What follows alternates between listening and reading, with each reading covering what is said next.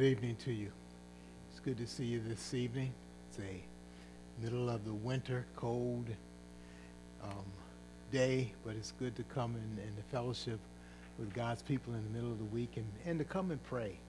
We've been looking through Ecclesiastes and looking at uh, some motivations for prayer, some reasons for prayer. And so tonight I'd like you to turn to Ecclesiastes 9, verse 16 and 17. This is where we left off last time in Ecclesiastes chapter 9.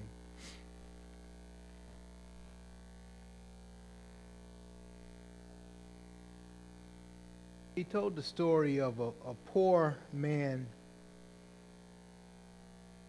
in a little city, and a great king came to fight against that city.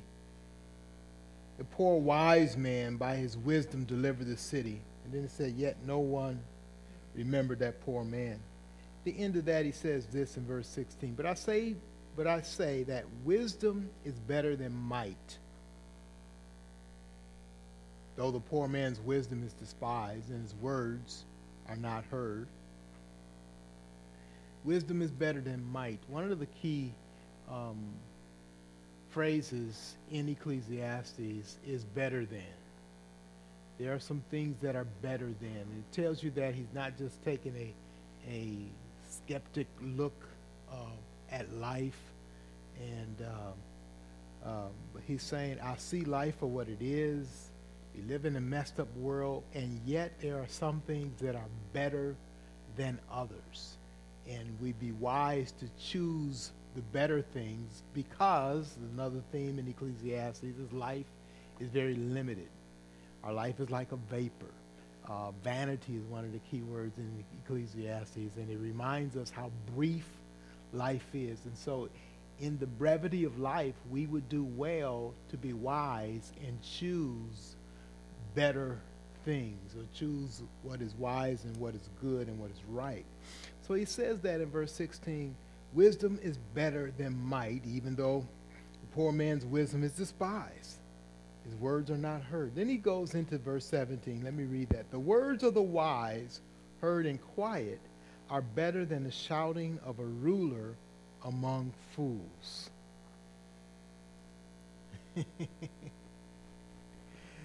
I can put it, I can paraphrase into our situation. It's better to hear some of God's word and his wisdom on a cold Wednesday night when few people are gathered for prayer than to be in a ruckus crowd uh, where um, in our cities, in our, in our state's capital or in our country's capital where the popular are gathered together and they're shouting and having their, their times. It's better actually to hear God's word and be here in uh, God's words of wisdom. he makes, um, I think, the start of two principles that I want us to look at tonight. Two principles. One is in this verse, and then we go into chapter 10 to see the next one. The first principle is this a little good is better than a lot of evil. Little good is better than a lot of evil. And I use the term better than again, a comparison and a decision based, make, based on wisdom. A little good, even if it's just a little, is better than a whole lot of evil. Another way of saying that is a little good can overcome a lot of evil. Think about that. A little good can overcome a lot of evil. As I started meditating on that today and I started thinking about it in terms of prayer, reminded of prayer. The prayer of a righteous man does what? Avails much. It's a lot of good, even though it's just one little righteous man who's protecting this city, right? Or who's delivering this city by his wisdom. How about delivering that city by his prayer? A little prayer from a righteous person can avail much. It can avail over much evil. This principle is an encouragement to us to pray. A little prayer can do a lot of good. You're standing in the gap for some people. You're standing in the gap for your family. You bring prayer requests tonight, asking God to, to intervene in, in the lives, in the spiritual uh, emptiness of your family member. A little good, a little prayer can do a lot of good. It can challenge a lot of evil. We're here tonight, I believe, because someone was concerned about us and somebody prayed for us. And that has averted a lot of evil. I can speak for my own life because my parents were faithful in serving God and praying for me. They kept me from a lot of evil. Because they kept me from evil, they kept the next generation, my children that I've raised, from evil. A little good, a little prayer can avail much. So that's the first principle. Let me read it again in Ecclesiastes, Ecclesiastes 9 17. The words of the wise heard in quiet are better than the shouting of a ruler among fools. Wisdom is better than weapons of war. Then he goes with the second principle that I think we need to take hold of, and that's the last part of verse 18. But one sinner destroys much good. We can relate to that too, right? One sinner destroys much good. And that, that principle is picked up again in chapter 10, verse 1. Look at this. Dead flies make the perform, perfumer's ointment give off a stench. Dead flies. The perfumer's ointment, okay, is is this concoction that's made up. It's made to be a very fragrant um, scent and very pleasant scent. But a few dead flies can come in there and ruin that whole thing. Another way to look at it is a pot of soup. You know, you know how many flies in the soup until it's a bad soup? Just one. Just a half of one. Doesn't take much a little evil can harm, do a lot of harm to good. Okay? And you think these principles are conflicting. No, they're, they're two truths that I think we need to understand. And they both, the one encourages us, and the second cautions us. So I'm using the first one to encourage us to pray, to pray. A little prayer goes a long way. A little prayer can avail a lot of evil.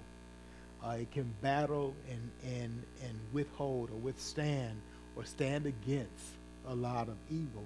But the second one is a caution as well, and it says, A little folly outweighs wisdom and honor. And that's the end of verse 1 in chapter 2. And if you look at the end of chapter 9, verse 18, one sinner destroys much good. And that principle, too, is this a little evil ruins much good. A little evil ruins much good. It's a warning to our, us in our lives. I think about it this way it's a warning about our testimony. You can live a life uh, uh, uh, of, of, of doing what's right and, and working to your testimony to get established, and it takes one careless word, it takes one wrong action to bring it to ruin. And so it's a warning to us of how evil works. The first one is an encouragement that a prayer can go a long way. The second is a caution and a warning to say, and I think it's warning and challenging us to faithfulness. Faithfulness. Be faithful in doing well. Because if you just do it periodically, the little bad, the inconsistencies can ruin all of the faithfulness that you've done before. So it's encouraging us to be faithful. Can we tie those both into prayer? It's saying, know that your prayer is valuable and useful, and it can take down strongholds. A little prayer, a little righteousness, a little good can do much in, in, the, in the fight against evil. And then take this let's not just be doing it randomly or sporadically, let's be faithful at it. Because a little evil can ruin a lot of good. Let's be faithful in our service to the Lord. Now, when I look at these three Ecclesiastes, isn't he reminding us that we live in evil times and we need to act in wisdom? We need we live in evil times, so we need to pray. We need to pray faithfully. We need to be encouraged in our prayer.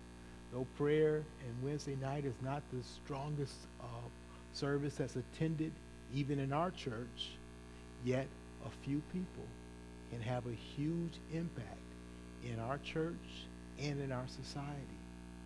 The second principle reminds us to be faithful.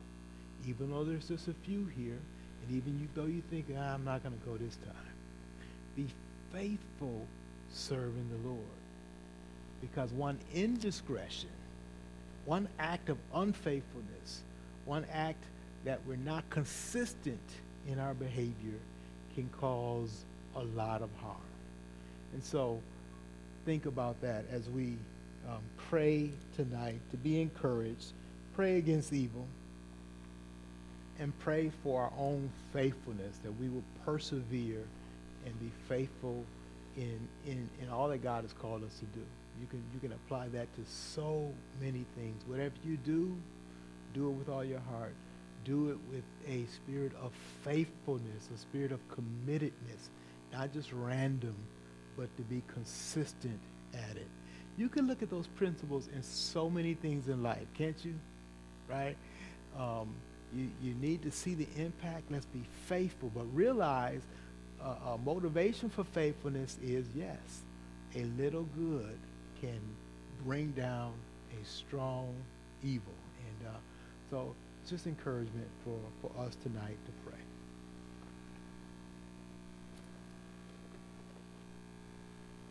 Evening, Saints. We're going to continue in our meditation in the Gospel of John. So turn with me to Gospel of John, chapter 12. We're going to do something a little bit different.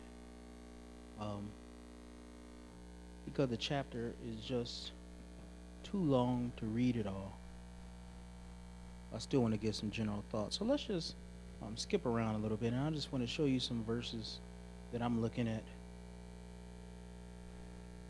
as I'm trying to understand this chapter. So remember that in chapter 11, Jesus had raised Lazarus from the dead. And so they're at a party. And Mary starts to wipe Jesus' feet with this expensive fragrance. And we'll look at what Judas says in verse 5. Why was this ointment not sold for 300 denarii and given to the poor?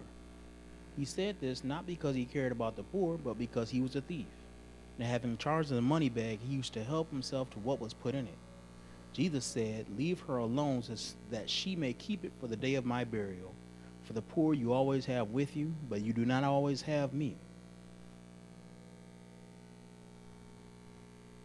Then, in verse 9 through 11, you'll see that the crowd sees that Lazarus has been resurrected and they start believing more in Jesus, and the chief priests want to plot against Jesus verse 12 through 19, the triumphal entry, and look at verse 19. So the Pharisees said to one another, You see, you are gaining nothing. Look, the world has gone after him. Some Greeks seek after Jesus. They meet up with Philip and they try to see Jesus. And so he says this. And Jesus answered them, The hour has come for the Son of Man to be glorified. Truly, truly, I say to you, unless a grain of wheat falls into the earth and dies, it remains alone. But if it dies, it bears much fruit. Whoever loves his life loses it, and whoever hates his life in this world will keep it for eternal life. If anyone serves me, he must follow me. and where I am, there will be my servant also. If anyone serves me, the Father, the Father will honor him. Now is my soul troubled, and what shall I say? Father, save me from this hour? But for this purpose I have come to this hour. Father, glorify your name. Then a voice came from heaven I have glorified it, and I will glorify it again. The crowd that stood there and heard it said that it had thundered. Others said, An angel has spoken to him. Jesus answered, This voice has come for your sake, not mine. Now the judgment of this world. Now will the ruler of this world be cast out. And I, when I am lifted up from the earth, will draw all people to myself. He said this to show by what kind of death he was going to die. So the crowd answered him, We have heard from the law that the Christ remains forever. How can you say that the Son of Man must be lifted up? Who is this Son of Man? So Jesus said to them, The light is among you for a little while longer. Walk while you have the light, lest darkness overtake you. The one who walks in the darkness does not, does not know where he is going. While you have the light, believe in the light, that you may become sons of light. When Jesus had said these things, he departed and hid himself from them. Though he had done so many signs before them, they still did not believe in him, so that the words spoken by the prophet Isaiah might be fulfilled. Lord, who has believed what he has heard from us? And to whom has the arm of the Lord been revealed? Therefore, they could not believe. For again Isaiah said, He has blinded their eyes and hardened their heart, lest they see with their eyes and understand with their heart and turn and I would heal them. Isaiah said these things because he saw his glory and spoke of him. Nevertheless, many even of the authorities believed in him, but for fear of the Pharisees, they did not confess it, so that they would not be put out of the synagogue. For they love the glory that comes from man more than the glory that comes from God. And I'll read one last verse, 44. Jesus cried out and said, Whoever believes in me believes not in me, but in him who sent me. All right. I summarized the main parts of this chapter because I know it's not a chapter that you commonly just have memorized. But what is a chapter about?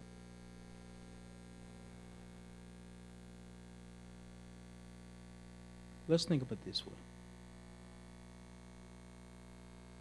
what are some bad ways that you can read the Bible?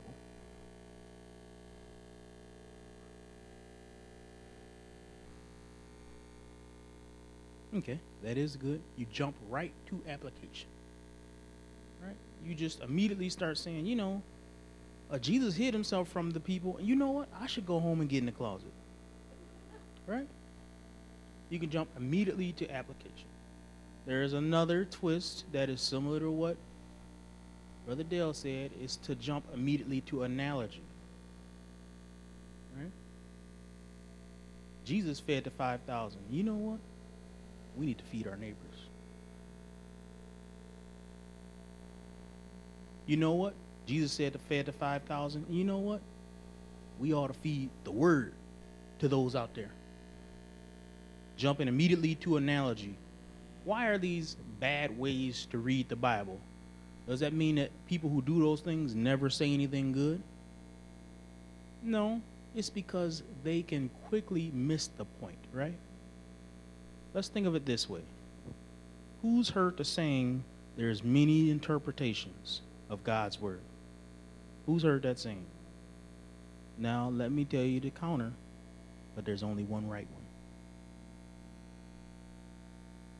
And our goal should be to find out that right one, right?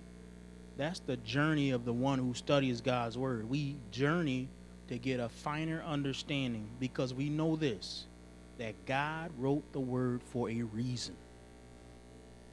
Here's another thing that we understand God wrote it in an order for a reason.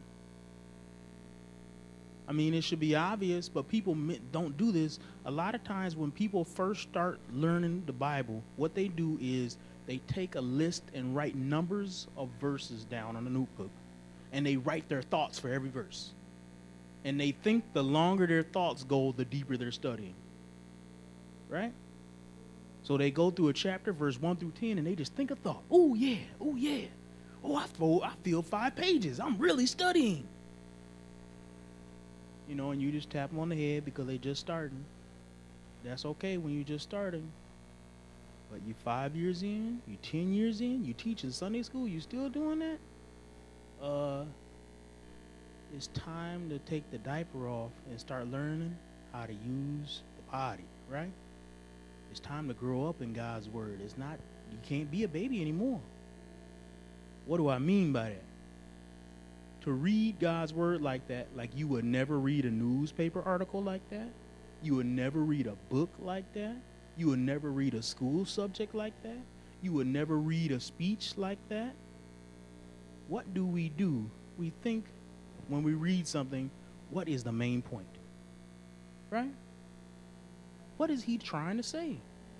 You're looking at a presidential speech. What is he trying to say? And did he convey it? Now, we don't have to have that problem with God's word. We know that it is conveyed the way God wanted it to be conveyed. So the problem is never it, the problem is always us, right? So we always got to look at God's word and say it has a meaning and it's structured in such a way that it has a purpose and there is something central that connects it. So when we look at chapter 12, we got to think to ourselves there's something central that connects it. Is it just a collection of stories? No. That's how somebody who doesn't have the Holy Spirit reads it. Right? They can read and they say, there's this story, and there's this story, and there's this story, and there's this story. And John has his story, and Mark has his story. Or are they making a point?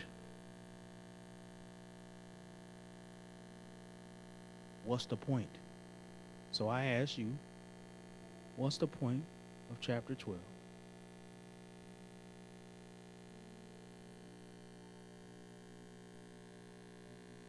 Okay? It's pointing to God.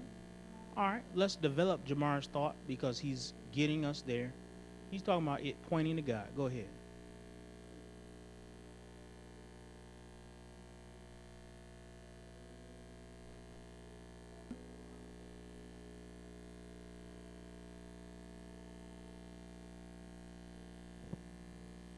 So he's pointing to something that I'll just say is an under theme. I'm not going to say it's the main theme of the chapter, but the under theme, it's like it's a song, and there's a part that reminds us of a little bit of the course because the course of this book is his death and resurrection, right? So there are things that's pointing us like, hey, this is coming. Hey, Jesus will die. But that keeps being echoed, but does that connect every single part of this chapter? I'm not sure there, but I, I, we do see it. Go ahead.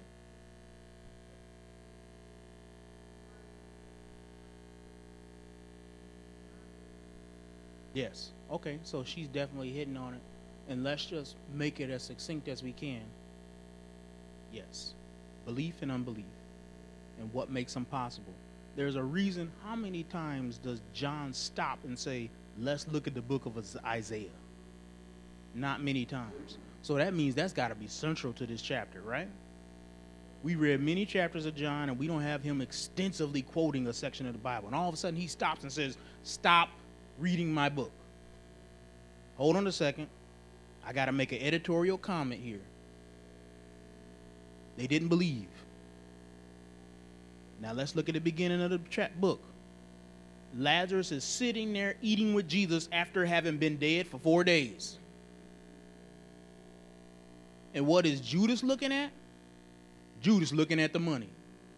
How could he be looking at stealing the money when he was standing in front of a God who had raised a man from the dead?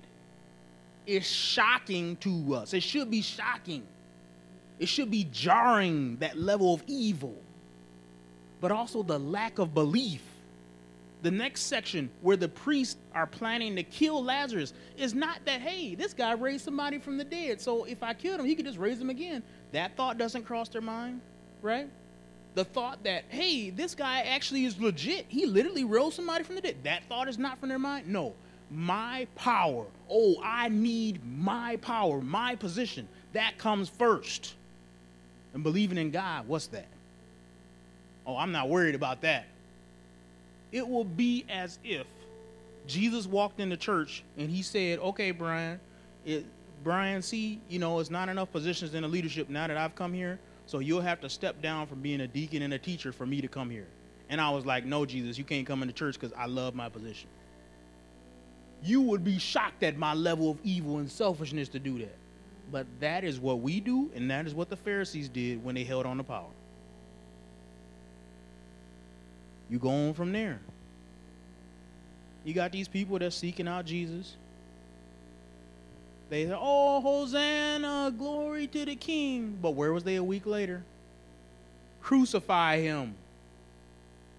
I believe that some of the same people that was in that crowd that's saying Hosanna, the next week was saying, Give us Barabbas. How does that happen? Because they didn't believe.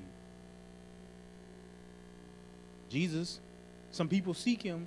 He doesn't encourage them, it doesn't seem like. He says, Hey, if you love me, you got to hate your life.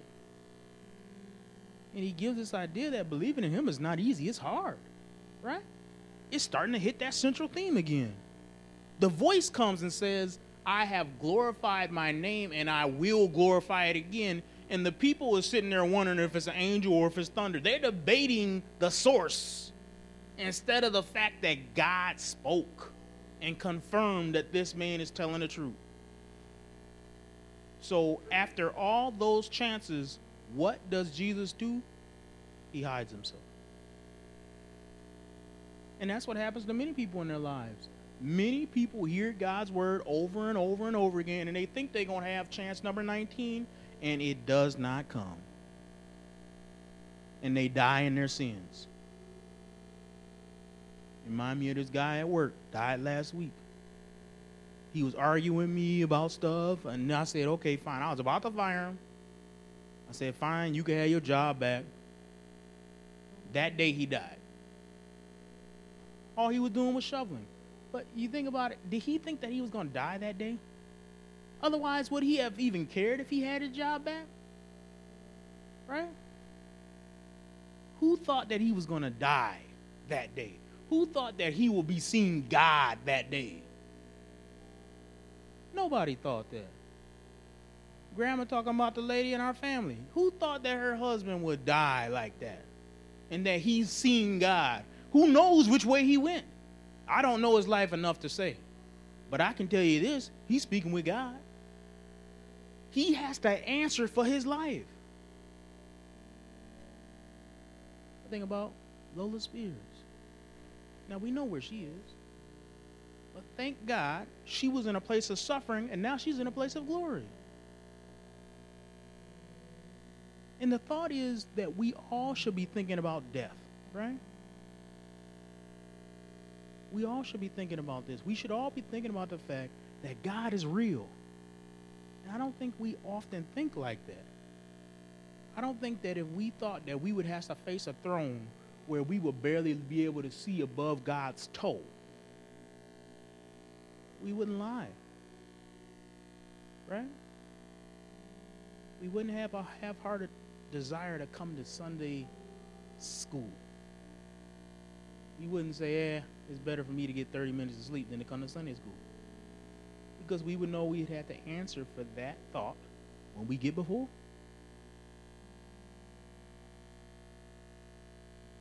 And it is that weight that expresses true belief.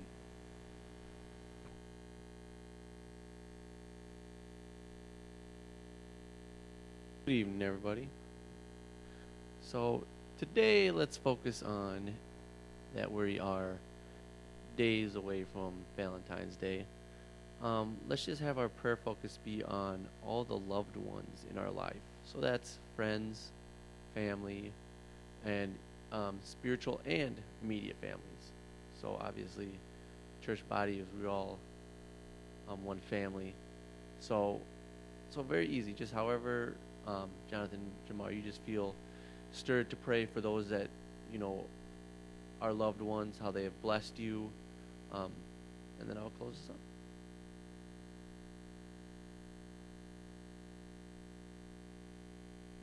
Thank you just for allowing us to come good tonight, just to have this chance just to meet and um, just go through your words, Lord. I pray not just for this time as we are um, getting together for just for this Valentine's Day, normally a time think about couples and just uh, celebrate love between couples, Lord. Pray that we also think about our um, people outside of just couples, people that's in our family, our friendships, our uh, relationships in general, the Lord. Just thank you for those around us and for the opportunity to be to connect with people. And pray that we may be a light to those around us, that we may just show them the love of you, show them the love that you have given us and given to the world, how many ways you have blessed us in this world, the Lord. And just pray that we be a light to them and lead them to your church and to your love here. I just thank you just for everything you've done, the Lord, just uh, so far this year, and just um, thank you just for being such a great and gracious God and a forgiving God, and have so much patience with us, the Lord, as uh, this world uh, just continue just to move forward away from you, the Lord, and just pray that we may just be those out there calling and, and pulling people back to you, the Lord.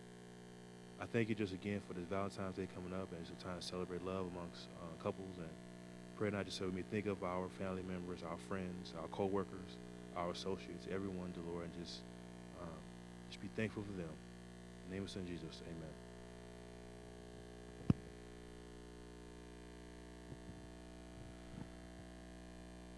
Dear Lord, just all of us and just watch out and guide for us, our families, and